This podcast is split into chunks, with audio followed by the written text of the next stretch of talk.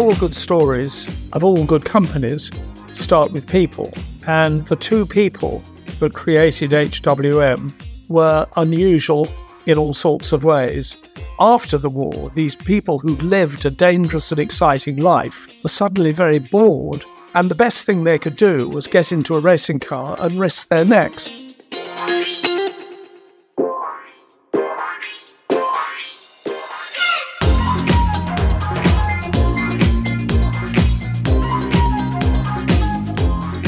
Hi, everybody. Welcome to Horsepower Heritage. I'm Maurice Merrick. And greetings to all of you listening far and wide from places like Bridgeville, Pennsylvania, Charlotte, North Carolina, Overland Park, Kansas, Amman, Jordan, Kostov, Croatia, and Sandhurst, England. Thanks for being here, and I've got a really cool story for you this time. It's about a little racing car you've probably never heard of, and the men who built it. George Abecassis and John Heath were partners in a dealership called Hersham and Walton Motors. And their business was selling Aston Martins, but their passion was racing. They began building their HWM Formula cars after World War II. And in spite of a tight budget and limited resources, they had remarkable success against much bigger contenders like Ferrari and Maserati. And some big names in the up and coming generation of drivers got a ride in HWM cars. Guys like Peter Collins and Stirling Moss. Hersham and Walton is still in business today as HWM Aston Martin Limited. And in fact, it's the world's oldest Aston Martin dealer. And I've got two terrific gentlemen to help me tell the whole story. Guy Jenner is the Chief Executive Officer of HWM Aston Martin Limited and he's a true enthusiast and a great ambassador of the Aston Martin brand. And Simon Taylor is a veteran automotive journalist and magazine publisher. And for many years, he was the voice of Formula One for the BBC. Simon co wrote Stirling Moss's autobiography entitled My Racing Life. And he's also the author of the definitive book on our story today. And that's entitled John, George, and the HWMs. And that subject was fascinating enough on its own, but we actually had a lot more to talk about, including some special Aston Martins and some great stories from Simon's career as a motorsports broadcaster.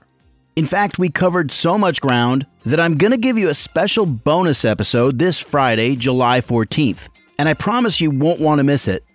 Remember to follow Horsepower Heritage on your favorite podcast app and leave me five stars and a quick review and share the show with your friends. And get ready now for some great racing history with Guy Jenner, Simon Taylor, and the story of HWM. And that's coming up right after this. Hey guys, Maurice Merrick here, and I'm just checking out what's new at ModelCitizenDiecast.com. And let me tell you about some of these Porsches. First, there's a 911 SC from the 1978 Safari Rally, and that's in Martini livery or a 911S from the 1966 24 Hours of Le Mans, or a 904 GTS from the 65 12 Hours of Sebring. All of these cars are in 143rd scale by Spark and they've got terrific details and amazing paint jobs. And best of all, they can fit just about anywhere, from your desktop to your dashboard. There's plenty more to see at modelcitizendiecast.com. Use the promo code HERITAGE at checkout to get 10% off your order. Limitations apply. From race cars to street cars and everything in between, it's Model Citizen Diecast. Because your inner child still wants to play with cars.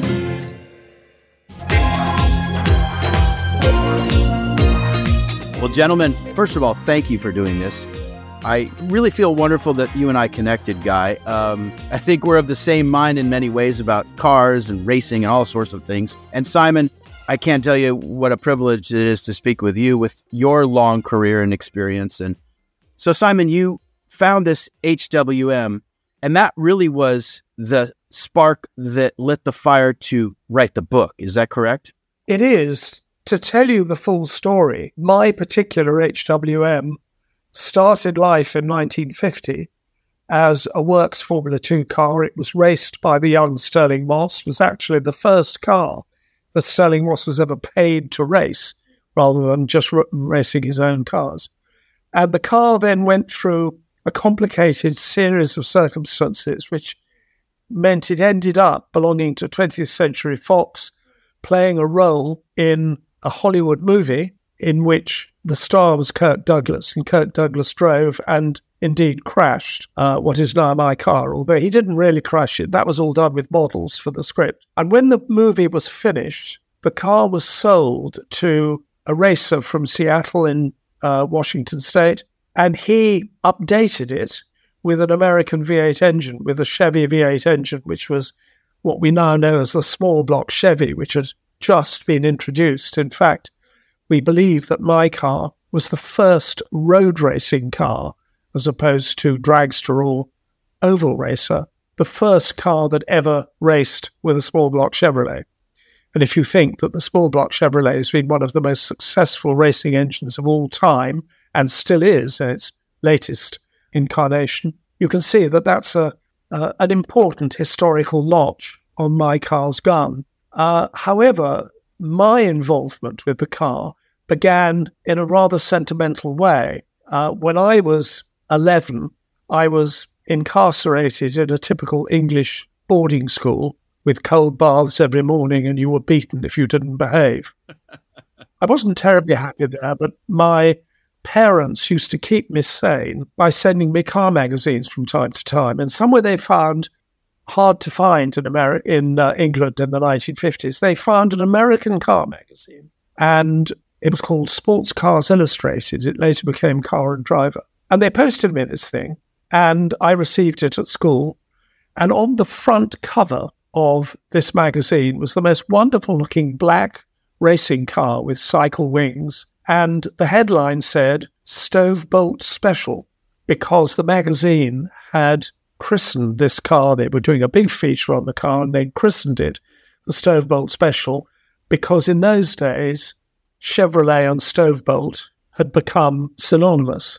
In fact, the Stovebolt is the six cylinder side valve Chevrolet engine going back to the 1920s, as all your American listeners will know. But the car was called the Stovebolt Special. The name has stuck. But aged 11, I saw the pictures of this car and I absolutely fell in love. And I stuck the picture underneath the lid of my desk where I had to keep my school books. So that every time I opened my desk to get out a book, um, there was the picture of the car.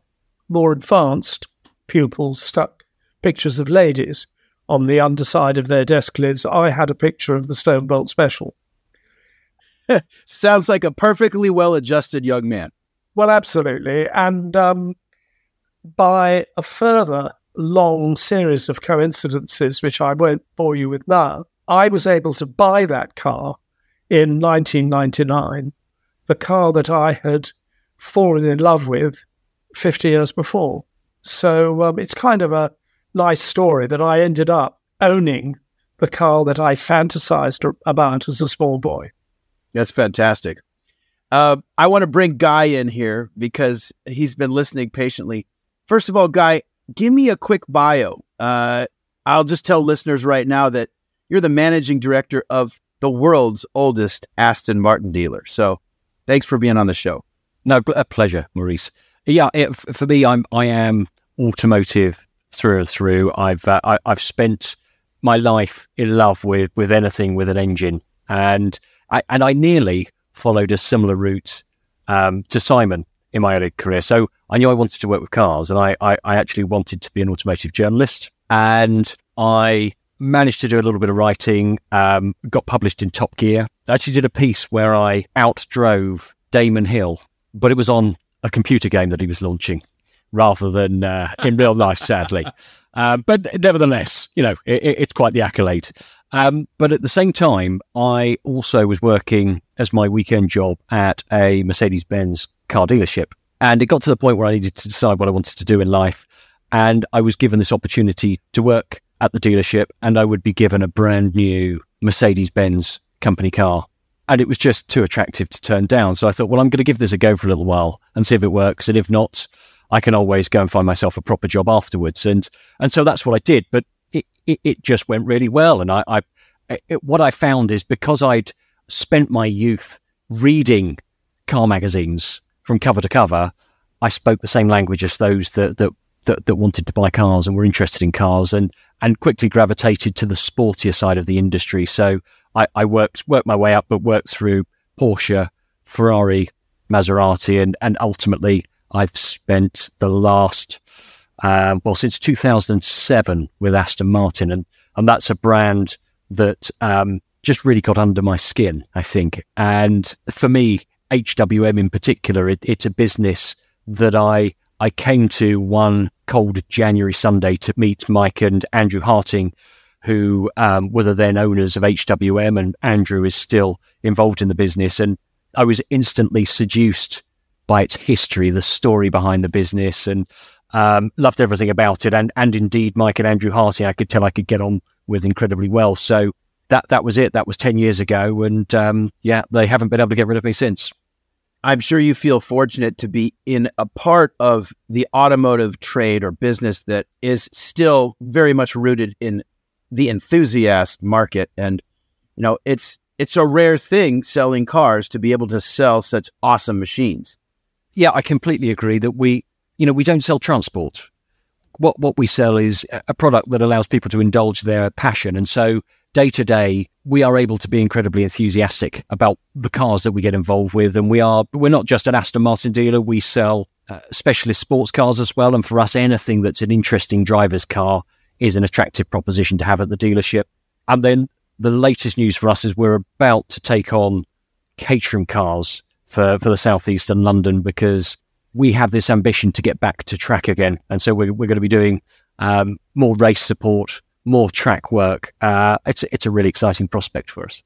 Yeah, the pared down Bare Essentials Caterham is a fantastic machine, and most Americans won't know the car. But while you're listening to the show, just Google Caterham very quick, C A T E R H A M, and you'll see what I mean. Simon, the story of HWM is an obscure one. I think we can uh, recognize that, but the connection between Hersham and Walton Motors, which was a car dealership established before the Second World War, and then the creation of HWM. There's an interesting origin story there, isn't there? Well, there certainly is. Um, all good stories of all good companies start with people. And the two people that created HWM were unusual in all sorts of ways. There were two garages in two small London suburban towns. One is called Hersham, and one is called Walton on Thames because it's on the River Thames and there is a bridge that crosses the river just by the town of Walton. And John Heath ended up, a man called John Heath, who was tall, aristocratic. He was actually a baron. Full title was Baron Heath, although he never used it because he said he'd rather have oil under his fingernails and be working in the workshop than being thought an aristocrat. But he ended up owning these two uh, little garages, one in Hersham, one in Walton on Thames. And after the war, after World War II, he bought a building near the bridge at Walton on Thames, which had been used in the war for manufacture of aircraft parts. And he combined his two businesses and called it Hersham and Walton Motors, HWM. And he was never a great racing driver, although he did race, uh, but he was passionate about running the business and making cars. That was John Heath. The other of this extraordinary duo was called George Abecassis, and he had been a successful racing driver before World War II. All he really wanted to do was to go racing and have a good party. However, this charismatic man was not surprisingly very good at selling cars because he had a lot of charm as well as being an extremely good driver. And so the two of them worked together, John Heath running the business and George Abecassis racing whatever cars they happened to have in stock and also being a very good, smooth salesman to get them out the door. That led to them building their own cars, which were called HWMs. They built one in 1948, one in 1949, and four in 1950, and so on. So one's talking about very small numbers, but they were raced successfully all over Europe by very good drivers who were persuaded by John Heath to drive for them for usually very small amounts of money.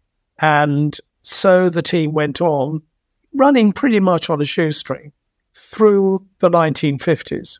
Unfortunately, it all changed in the Mille Miglia, the thousand mile road race around Italy, in 1956, because John Heath, driving one of his own Jaguar powered HWM sports cars, crashed and was killed.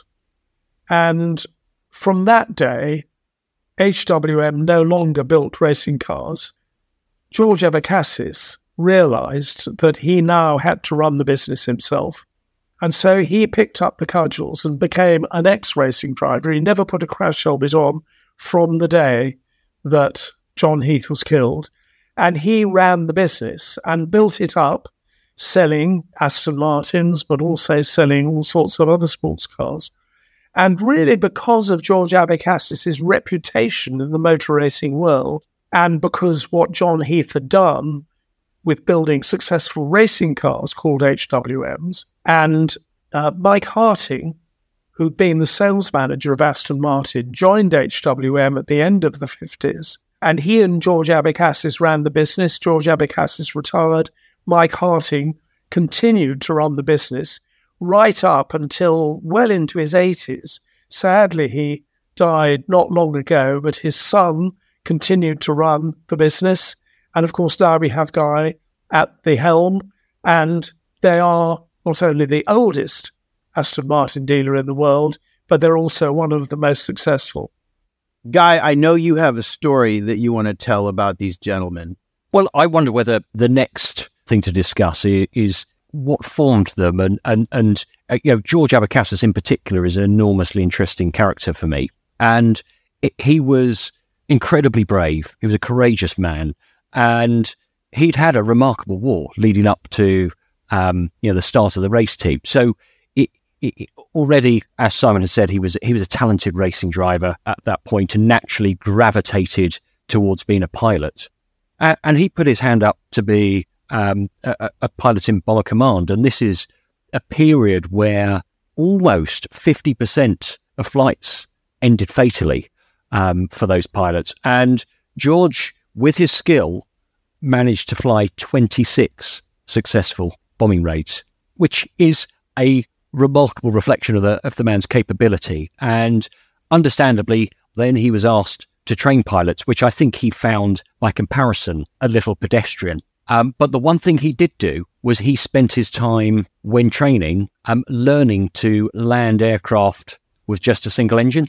This was a period where actually training was as, as dangerous as engaging in uh, in bombing raids simply because the training teams got all of the hand-me-down aircraft, those that were, were at the end of their usable life, and so actually technical issues could often end in um, in fatal crashes. So George was smart enough to to see ahead that having that ability to land an aircraft with one engine might stand him in good stead. And sure enough, after spending time training pilots, he was recruited to the Special Operation Executive, which is, I mean, it's a whole other story in itself, but this was an underground task force um, of all sorts of functions, but in particular with the pilots, they were an elite, uh, hand selected group of pilots that, that were em- employed to fly aircraft by night over enemy lines at low level to drop off dignitaries, pick up dignitaries, spies, supplies, um, remarkably dangerous stuff with just a gunner at the rear and the pilot at the front. Um, George flew successful flights until his day came and they engaged in a gunfight and, and his aircraft got shot down. And there was one member of the uh, the flight crew that, that unfortunately perished in the, in the gunfight. But that aside, he lost an engine and managed to land that aircraft and save everybody on board, bar the one person who lost their life in the gunfight, um, successfully. The, the, aircraft was on fire. He used the light to be able to see where he was landing. And um, yeah, it, it, was his foresight in training that enabled them all to survive. And um, Simon, I think then he, he ended up being the only one that was captured trying to make his escape on the ground. That's right. The uh, You may well know more about the detail of this than I, Guy, but uh, what I discovered when I was researching the book I wrote about HWMs uh, was that that flight was um, a low level flight over occupied Scandinavia, I believe, um, because he was dropping supplies to the local resistance fighters. So he wasn't carrying much in the way of armaments, and he was found by a German fighter and shot down. And as you say, the fact the plane was on fire, it was one of George's throwaway comments, because George had this wonderfully languid way, rather languid upper class way of telling stories with his cigarette holder permanently lit cigarette in the end of it. And he used to say, Yes, well, I brought the kite down. It was quite fortunate, actually, because it was pitch dark. But I was able to see where we were because we were on fire. I love it. Had, uh. But he got it down safely. The five of them escaped. And George, I think, was on the run for a couple of days before he and one other crew member were found and taken to a prisoner of war camp where he spent the rest of his war. Um, but certainly two of them were able to get back to England and carried on fighting. So it, it's a very romantic story. The fact is that George never really made anything of his war record, didn't really talk about it very much. The only circumstance under which he would talk about it is if he was telling a joke. You know, he would make a joke of what he did. And equally, in his early days in motor racing, he had some fairly hairy escapades. But he belonged to the generation and the class of drivers and pilots who had this sort of devil may care approach to life. And after the war, I mean, as Guy quite rightly says, so many of the racing drivers became pilots in the war because that was the obvious route for them. But equally, after the war, these people who'd lived a dangerous and exciting life were suddenly very bored because there was the austere, grey, rationed life in England in the 1940s after the war. And they were bored, and the best thing they could do was get into a racing car and risk their necks. And in those days, of course, the dangers of motor racing were immense. The numbers of fatalities were extraordinary. Um, drivers were getting killed almost every weekend, and usually only merited, uh, if, unless they were a world champion, usually only merited a couple of lines in the local newspaper to say that somebody had died in a racing car crash. And that was the background to how HWM began. And I think the other thing to say about HWM is that there were no other British racing teams that were doing anything at the end of the 40s. There was this enormous project to build Britain's first and greatest Grand Prix car, which was BRM. It was an enormously expensive operation, which initially was going to be paid for by major companies in the motor industry subscribing to pay for this thing on the basis that it would be winning lots of races and would be good for British prestige. And it had massive headlines, and massive publicity. Started this project in 1947. The first car didn't race for two and a half years. And when it did, it was terribly impressive, but terribly unreliable. And by the time they got the thing running properly, Formula One had changed, the rules had changed, and the, the car was no longer able to run in, in Grand Prix. So it was a huge failure. While that was getting all the publicity and all the excitement, on a virtually non existent budget, John Heath was building his cars using bits and pieces, not from scrapyards, but bits and pieces off the shelf. Uh, my HWM, which was built in 1950, still has its front suspension, which comes from a standard 12 saloon, but it's a car that was raced. Uh, and that's how John Heath put this thing together. And while BRM was failing, so the gallant little HWM team, with their cars stuffed in a rickety converted bus, were being taken around Europe and the start money from one race would pay for the fuel in the bus to get them to the next race. It was literally a hand to mouth existence. And yet, HWM, on that shoestring basis, were successful and they won races. They beat Ferraris, they beat Continental Works teams. And I called my book the first racing team to fly the flag for Britain because although in the 1920s there had been uh, British racing cars that had won races. Before HWM, nobody really mounted a works racing effort around Europe. And that's what HWM did from 1950 onwards. And what is so extraordinary was that they did it with so little resources. It's amazing that they scored the results that they did, helped by young drivers who John Heath persuaded to drive for them, including Stirling Moss. Simon, I, I have to say that it is a David and Goliath story. Whether or not at the end of the race they were the victors, it really doesn't even matter. And I also think that they would have been very much at home with post war hot rodders in the United States. They had that same sort of attitude and enthusiasm. I think that's absolutely right. Um, hot rodders, almost by definition, use production parts that they can find as cheaply as possible. An old Ford side valve V8 engine from a scrapyard, uh, perhaps a Model A chassis. All the bits are put together like a jigsaw.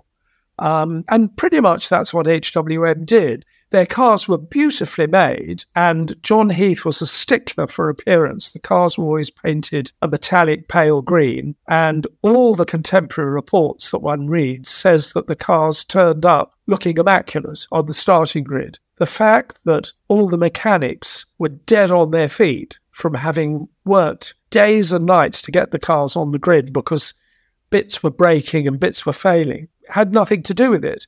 And you're right that whether they won or not, they created an enormously good impression.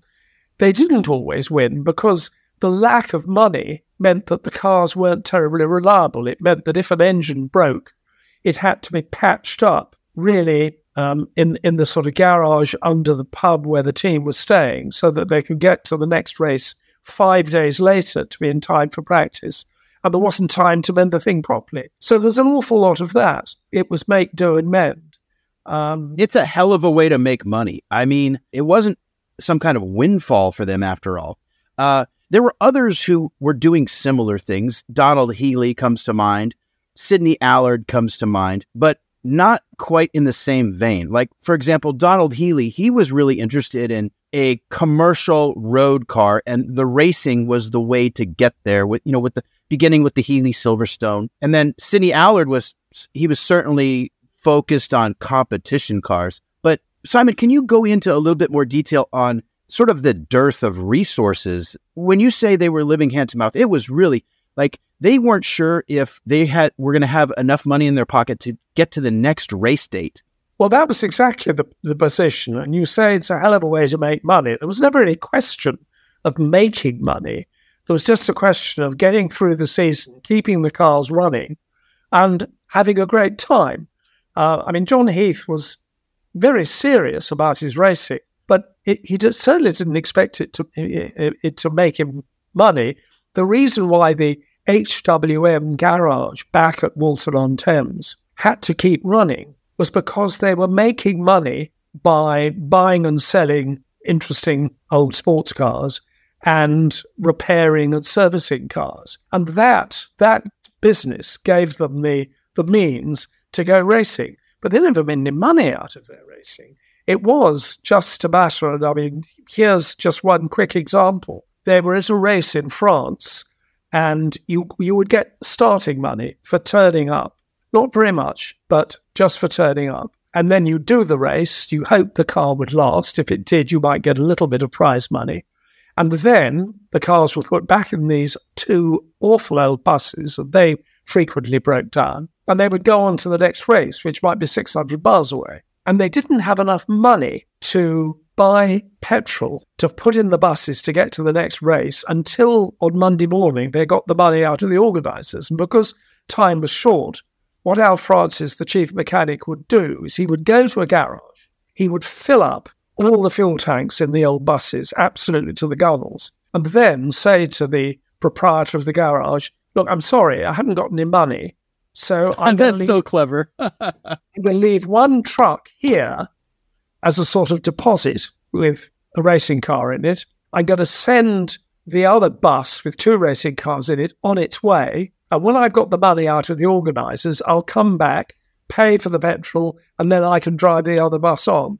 It was that sort of existence. And if you think how modern Formula One teams run with hundreds, if not thousands, of employees with engineers and computers and drivers being paid half a million dollars a week. You have to remember that Britain's considerable role in modern motorsport, uh, in teams, in manufacturers, in designers, started with HWM. And then one has to uh, add in the same breath Cooper, another South London uh, suburban garage, and then also several of the other teams whom Ferrari, Enzo Ferrari, referred to sneeringly as garagista. They're just men running little garage businesses. The fact that they went on to beat Ferrari, of course, is ironic. Interesting.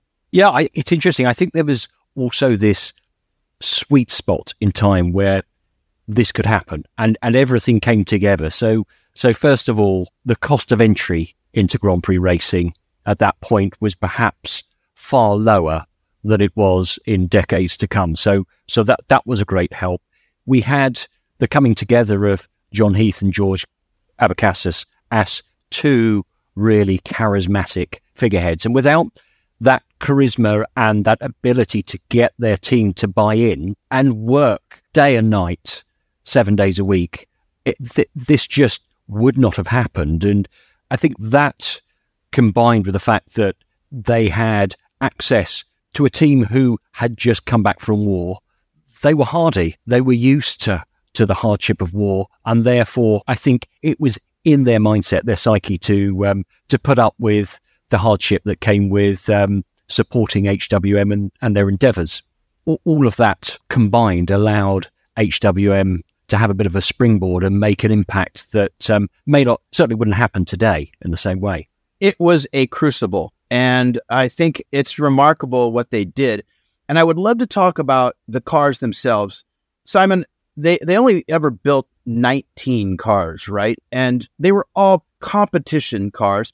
Not all of them were. Uh, most of them were open wheelers, but then there were some enclosed bodied sports cars later on down the road. But Let's talk about the technical details. So Abecassis had been racing an Alta sports car pre-war, right? And that was a elegant little engine, a, a cross-flow twin cam four cylinder.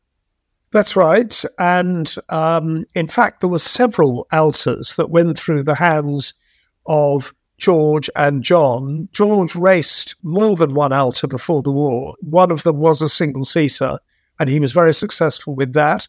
Um, he then raced after the war with more Altas, and uh, Geoffrey Taylor, who was at Tolworth, just up the road from Walton on Thames, he built these cars, and his engines were little four cylinder twin cam jewels. And there is no de- way that HWM could possibly have built their own engines. They simply didn't have the facilities. So what they did was they used Alta engines uh, obviously, George had a very good relationship with Geoffrey Taylor. So, Alta engines, two litre Alta engines, were used. This was particularly helpful because in those days, there was Formula One, there was Formula Two, there was Formula Three. Formula One was, uh, because of the failure of BRM, really dominated by Ferrari and Alfa Romeo with very expensive, complicated, well funded machinery. Formula 2 was a better place for HWM to go hunting. And in Formula 2, you needed a two litre engine. So this two litre Alta engine worked very well. They made uh, the first car, which wasn't by some measures actually an HWM, was an Alta chassis with a streamlined HWM body, which they built in 1948. They realized, John Heath realized, that the streamlined body was heavy uh, and didn't actually help the car very much. So they made a much lighter, open wheeled Formula 2 car in 1949, just one. And then in 1950, encouraged by the success of the 49 car, John decided to build himself a works team. To call HWM having a factory um, is, is a bit flattering. It was more of a shed. But anyway, they built three works cars, and then to try and help pay for the whole thing, they built a fourth car, which they sold to a customer.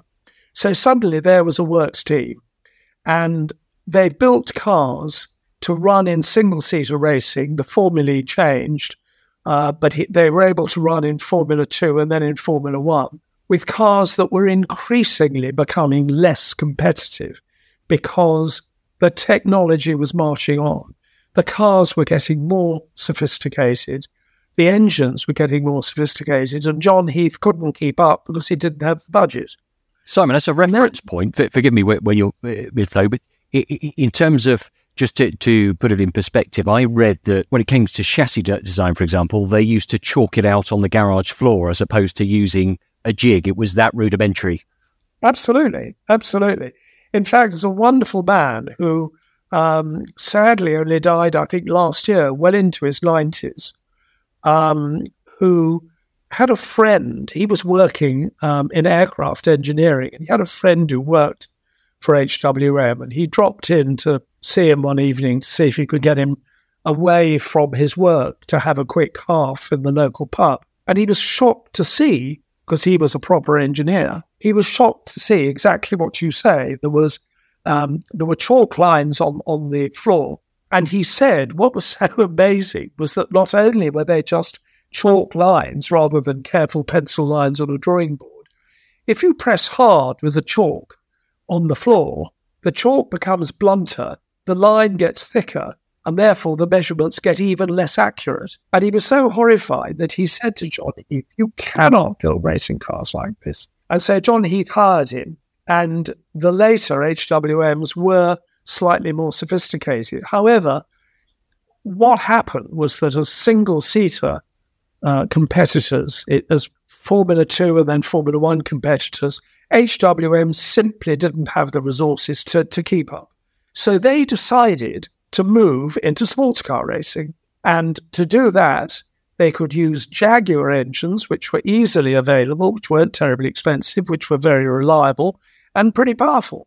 But they didn't have the money to go and build new sports cars. So what they did was they got hold of their single seaters, which weren't winning, winning races anymore, and they simply sold them up and turned them into sports cars. And that's why when we say 19 HWMs were built, if you actually write out all the chassis numbers, there are 23. But four of those, first they were a single seater, then they were converted into sports cars. And it wasn't until Eugene Dunn, the man who didn't like chalk lines on the floor, and not until he joined, that they then built their own um, dedicated sports cars, of which um, only only two were ever made, and then John Heath was killed. They could also afford to take chances that maybe other teams wouldn't take, and that is illustrated well by their selection of drivers. Yes, HWM selected drivers on two bases. I mean, they couldn't afford to take any risks. Um, they needed to have one or two good drivers um, who drove almost for nothing, but we're paid a little bit of money. Um, I think Stirling Moss is getting 25 quid a race. And it was Stirling's first paid drive, right? He was doing, I think, club racing before that, maybe racing a car that his dad owned. No, they were cars that he owned, but they were in basically in Formula Three. They were little rear engine, motorcycle engine um, Coopers.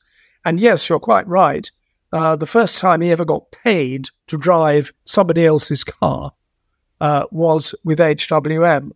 Um, but what HWM did, because as we keep saying, money was painfully short, is that they would try to take as many as four cars to a race. Two of them would probably be driven by good drivers, maybe certainly Stirling Moss, maybe Lance Macklin. George Abecassis still did a bit of racing and was very quick. But then the other cars would be driven they would be as what were known as renter drives.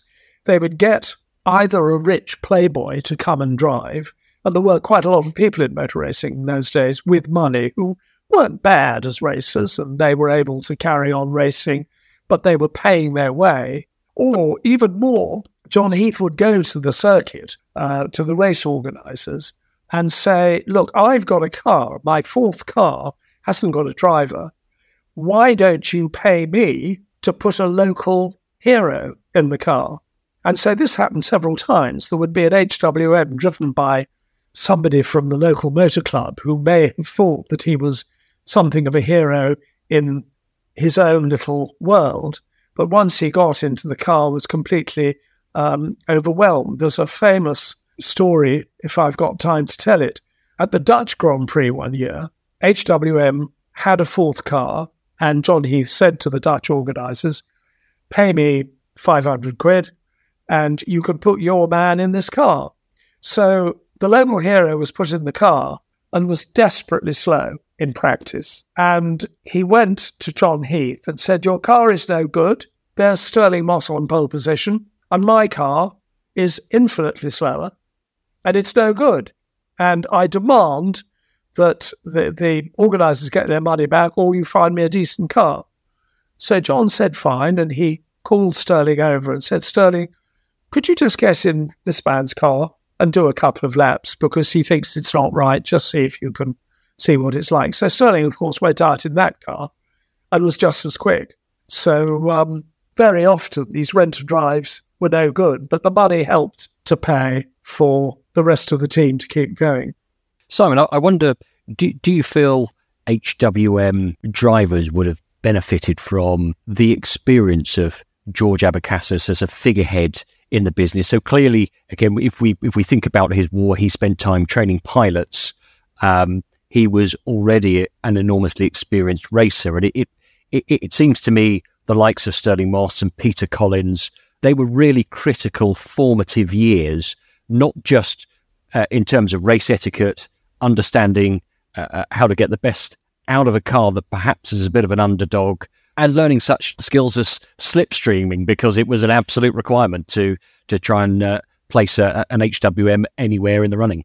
Well, that's that's very interesting. I, I don't think that there was ever, because that was not what George was like. Um, I, I, I, mean, maybe this was how he trained his his pilots in the war as well. He he he trained by example rather than by telling his drivers what to do.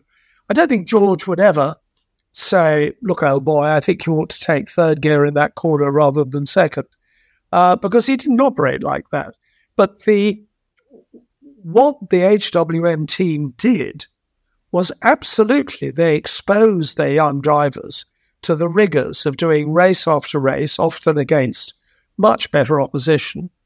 And certainly for I mean, Stirling Moss always said that HWM was a crucial stepping stone uh, in his career, and he learned a lot of lessons. The lessons he learned weren't so much from the mouth of George Abecassis; they were lessons hard lessons learned on the job. Uh, where George Abecassis was significant, though, was that he was a very good spotter of talent, and he would keep his eyes open and see who was going well about the place. And he would say to John Heath, I think young Lance Macklin's pretty good. I think you ought to have a go with him. You ought to see if you can persuade him to come and have a have a drive.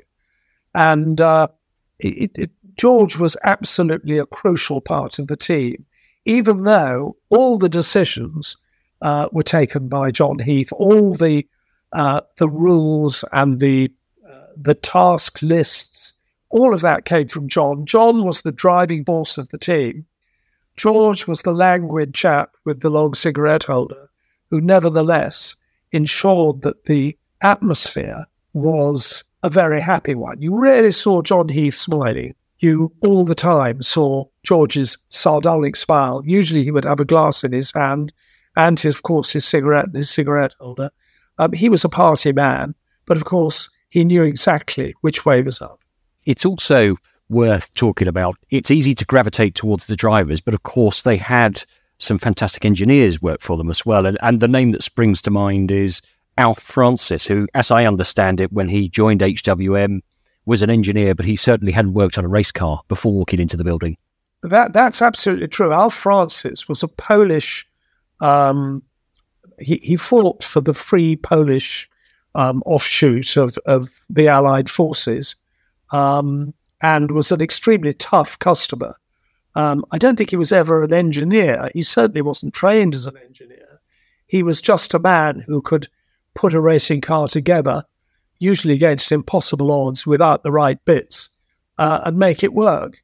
But you're absolutely right. I mean, he said he wrote a wonderful autobiography um, about his life with the HWM team. And he had never seen a racing car, let alone worked on one, before John Heath offered him his first job. And he remained with the team. He was um, irascible, um, he was opinionated, um, he wanted to run things his own way. There were frequent stand up rows, usually when nobody had had any sleep for about three nights. Uh, there were stand up rows between him and, and, John Heath. And in fact, at one point, he finally said, with a few um, uh, colourful words which he could he'd learned uh, to say in his Polish accent, and he said, "This is ridiculous. I'm leaving," and he would he, he would leave. And then, in fact, he, he left one year and then went and watched a motor race from behind the fences, the spectator fences at Goodwood. And he went round to see John Horth, Heath on Monday and said, I can't think of anything else to do. I want to come back. And in the end, he did leave, uh, but went on to work for some years for, for Stirling Moss um, in, in a team that Stirling Moss was running for himself. He was an extraordinary man. I don't think you could call any of those people at HWM engineers. They were mechanics and they were grubby and their overalls didn't get washed. And uh, even Eugene Dunn, the man who did join as a sort of designer, he told me that, I mean, these were the days of upper class, working class, and middle class. And it was just after the war when you had officers and men. And Eugene told me that when the team would be staying in some hotel somewhere, well, either the drivers of the team and their ladies would be staying in a nicer hotel, or if they were in the same hotel, all the drivers and their wives or girlfriends and the team people would be at one table, and at the other end of the room would be the grubby mechanics who would come in from uh, working in the garage and they would sit down and wolf a meal before going back to carry on working through the night. And Eugene said it was always like that. And they called us the Horribles because we were dirty. They had a clean shirt that they could put on after the day's practice, but the mechanics just had to go back to work. And that's what it was like. And Simon, didn't the mechanics sleep on the team bus or something like that? Oh, absolutely. Well, they, they, what they used to do was actually when it was hot, they would sleep under the bus. And uh, sometimes they would sit in the cockpits of the racing cars and go to sleep. Um, I mean, there are extraordinary stories.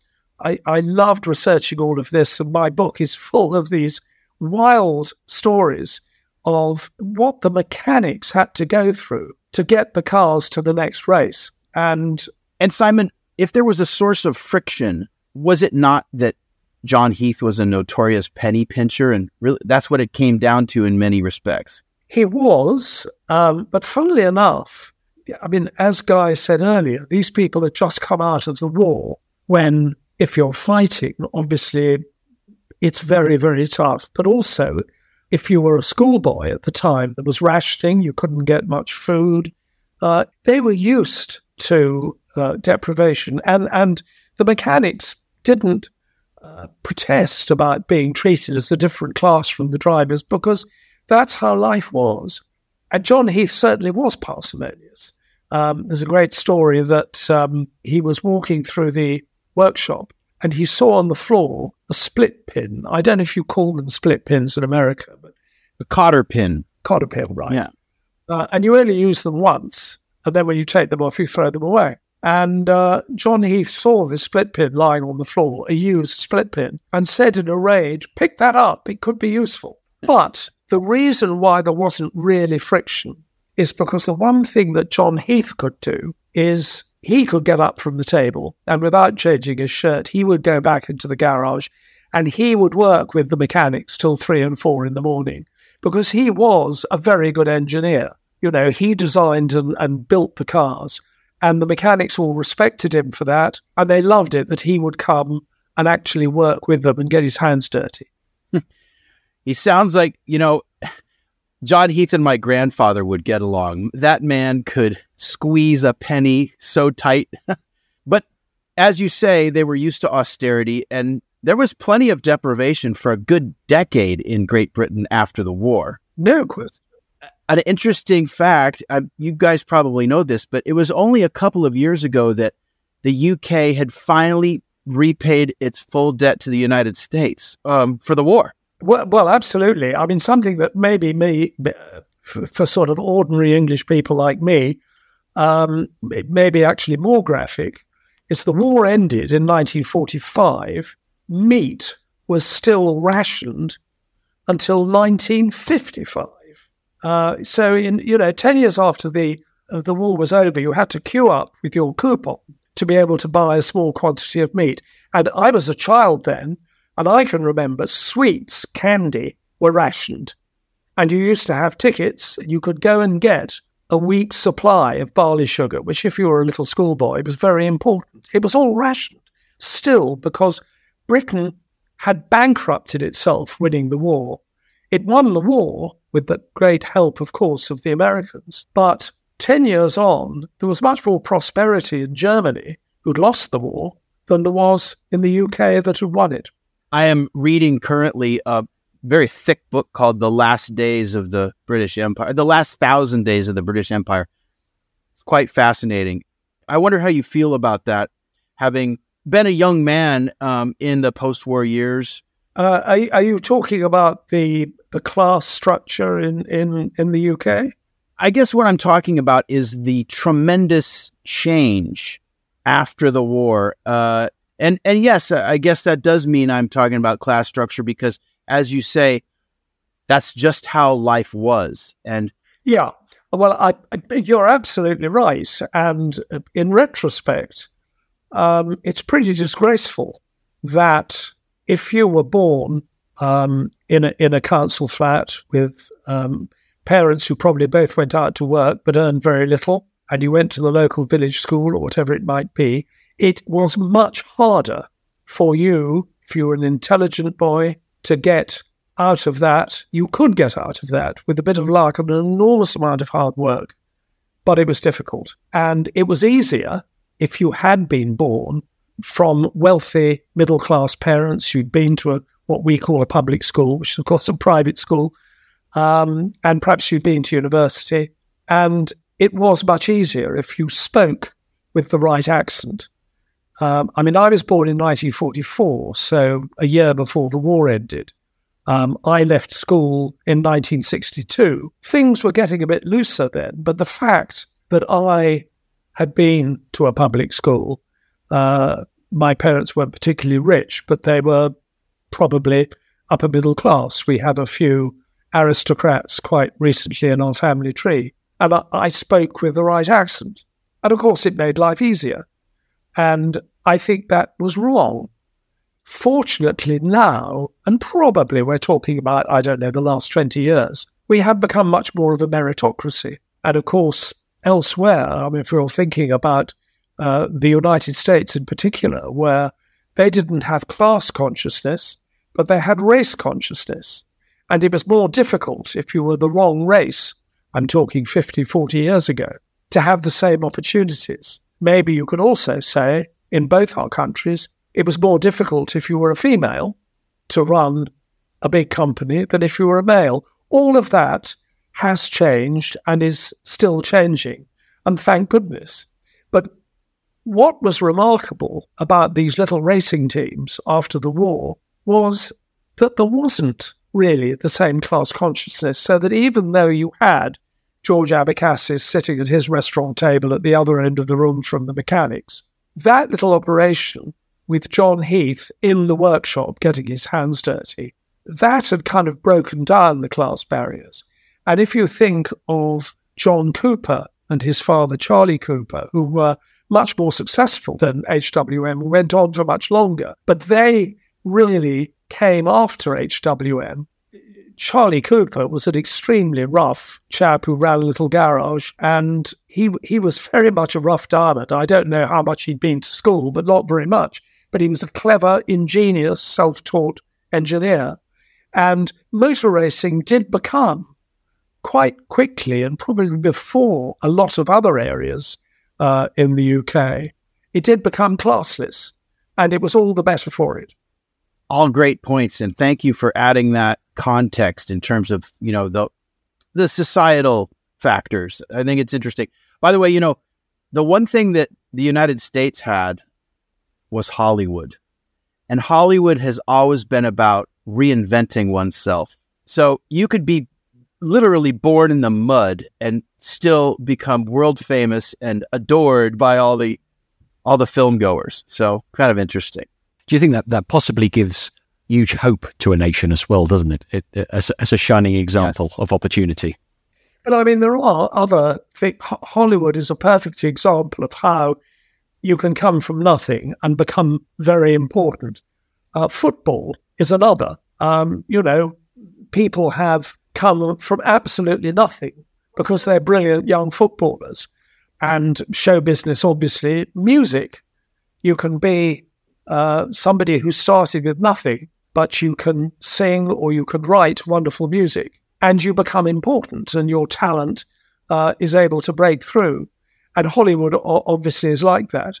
So little by little, it has become more possible for people to be judged on their talent and not on how they talk, where they were born, what color their skin is, what sex they are. It's become more and more a true meritocracy. A guide to answer your question, it is sort of self evident to Americans that you can rise above, that you can climb the ladder. It is uh, something that we're born into, which is quite uniquely American, I think. And I hope that doesn't sound boastful, but it, it is just much like the class system in the UK in the 20th, most of the 20th century and, and prior. Rising above your station in the United States is just the way things are. It's, I guess, it's the definition of the American dream. Yeah, absolutely. That's really kind of what it boils down to. So, um, hey, you know what? I would love to hear a little bit about the HWM Jaguars because there this this is a, just a few of the cars, but uh, they're very special. Indeed. Um, well, as we've said earlier, um, HWM um, realized that it was going to become harder and harder for them to be successful in Formula One, Formula Two racing, single seater racing. And the first HWM Jaguars, the first sports cars, were simply rebuilds of single seaters that they couldn't sell. If they'd been able to sell those single seaters for a decent price, then they would have done. But if you went to Walton on Thames uh, in 1954, you would see propped up against the wall chassis of single seaters that were two years old or more. And John Heath would never throw anything away. He would always use something two or three times if possible. And so he used those chassis, put Jaguar engines in, put wider uh, sports car bodies on, and suddenly found he had some sports cars. And there were five, I think, from memory, there were five of those first HWM Jaguars, the Jaguar 3.4 litre Jaguar engine put in a, sport, in a sports racing car. Then things became a little bit more uh, successful. The man who didn't like chalk lines on the floor, Eugene Dunn, who actually had a drawing board in a tiny room upstairs, he drew out the Mark II HWM Jaguar, which was a much better car. Uh, had a more sophisticated chassis. Uh, it was lighter. It was more compact. It wasn't, most significantly, uh, simply a make, do, and mend of an old converted single seater. And they only made two of those. They would have made more, but in one of them, John Heath was killed in 1956. They actually had a third chassis that they'd already made. And George, after getting over the grief of the loss of John Heath in April 1956, and after having devoted his attention to getting HWM as a business back on its feet after the loss of the most important person in it, he decided to use that last unused chassis and make himself a road car. So it was an HWM Jaguar, but with a lovely streamlined coupe body, which he was going to drive on the road. It took forever to do. It cost three times as much as he meant it to. He, he christened it George's Folly because it was a mad project that he shouldn't have wasted his time on. Uh, it was finished. It was a lovely car, but he sold it very quickly the car is still around, the only road going HWM ever built. Uh, it belongs to uh, a man in Germany, a delightful man who's owned it for years. His son uh, has now taken over most of the driving of it, but they're both, uh, they, they can be seen doing classic car events and so on. I've driven the car, it's absolutely lovely. And it may be George's folly, but that single road car is wonderful, particularly if you think that when it was built in 1957, the latest, greatest Jaguar sports car was the XK140, which, of course, by comparison, was pretty old fashioned looking and had a solid back axle and not much else. It had the same engine, of course. And the HWM Jaguar had this wonderful swoopy body, which George had got his friend Frank Feeley uh, to design. Frank Feeley, of course, the great Aston Martin stylist. And it wasn't until 1961, when Jaguar brought out the E Type, that they produced anything that looked half as good as George's own road going HWM. You know, some of the lines on the HWM Jaguar uh, remind me of the Pegaso in other ways, it looks a bit like an AC Aceca or a DB3. It has some very bold styling cues compared to many of the production GTs of the time. It's a very unique car.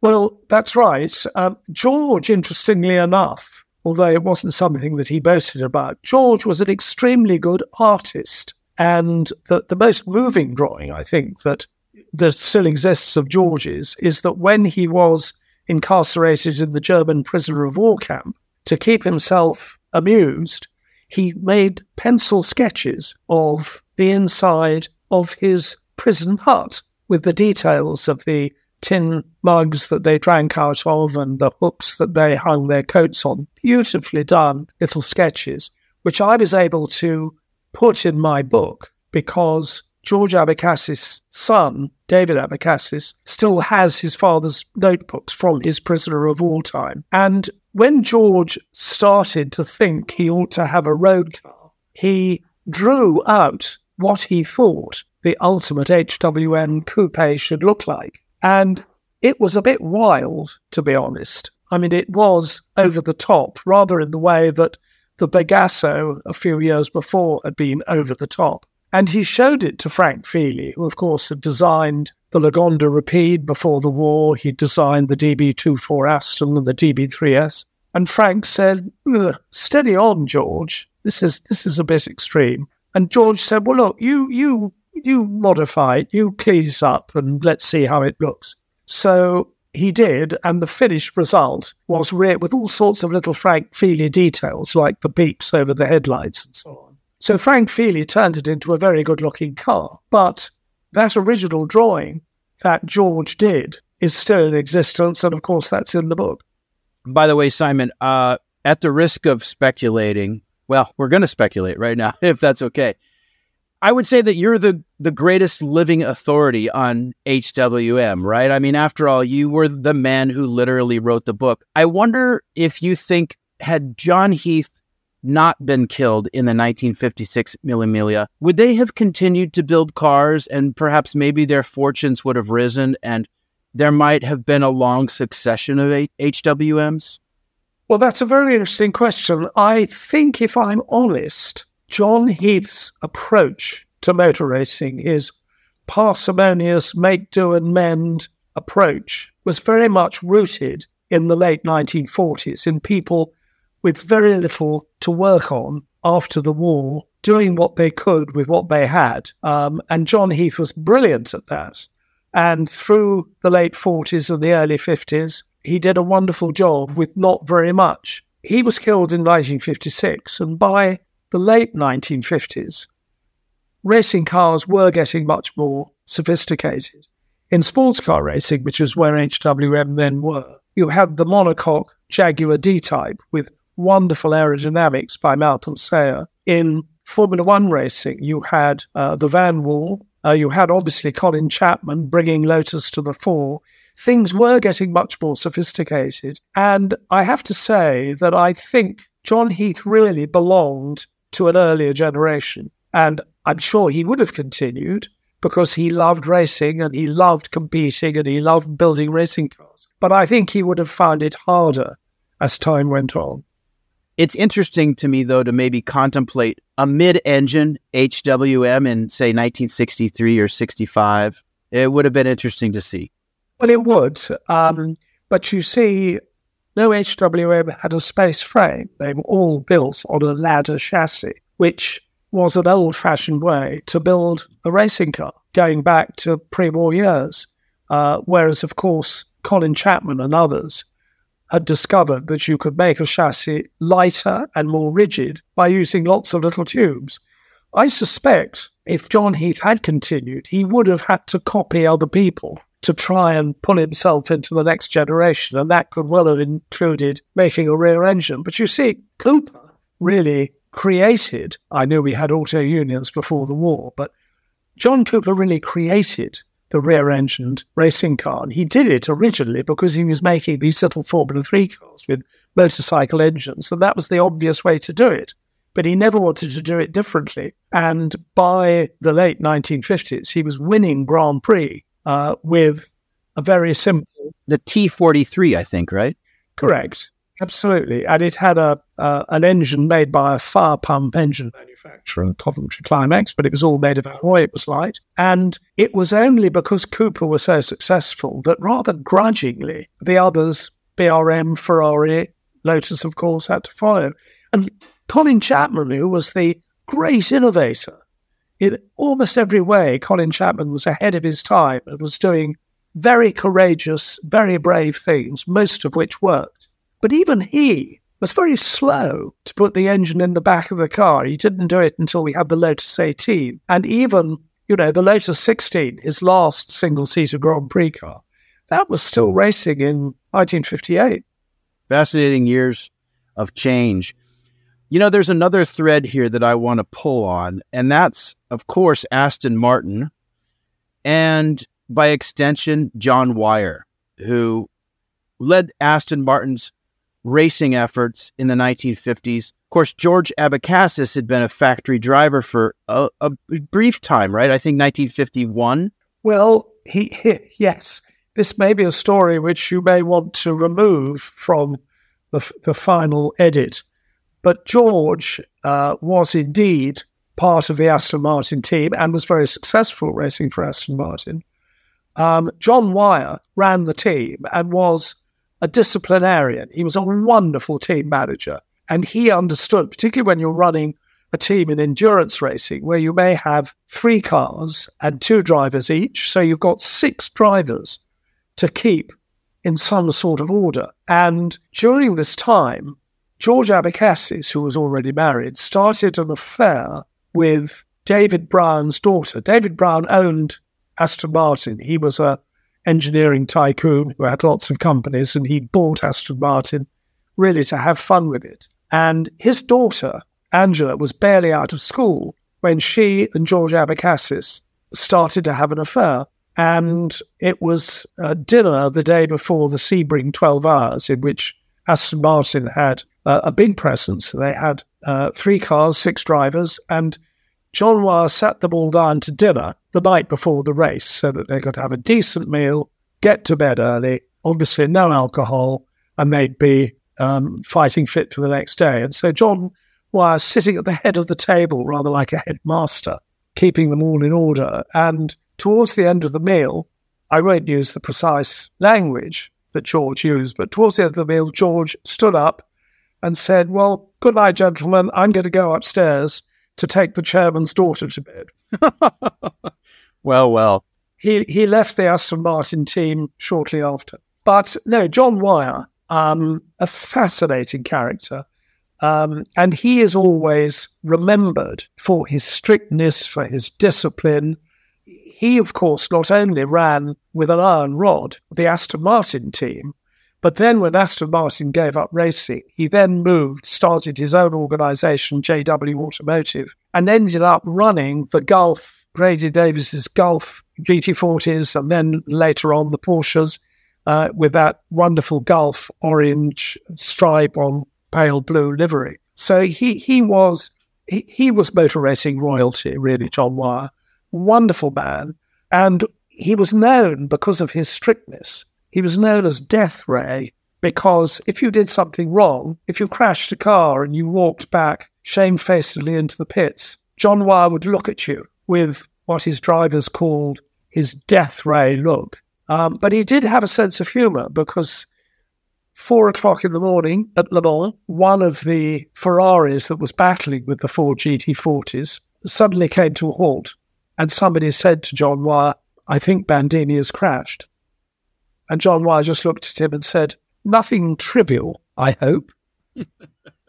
but he, he was he was an extraordinary man. And actually, I mean, we could do a whole podcast about these characters who weren't drivers, who were people who made motor racing work. So many of them through the 50s and 60s. And when John Wyer was running JW Automotive, there was another man with him who was maybe, in, from some points of view, his number two. There was a man called David Yorke who had run uh, the Vanwall Formula One team for Tony Vandervell in the late 50s. And he was a sort of gentler, more subtle soul, if you like, than John Wyer. But they were a wonderful pair.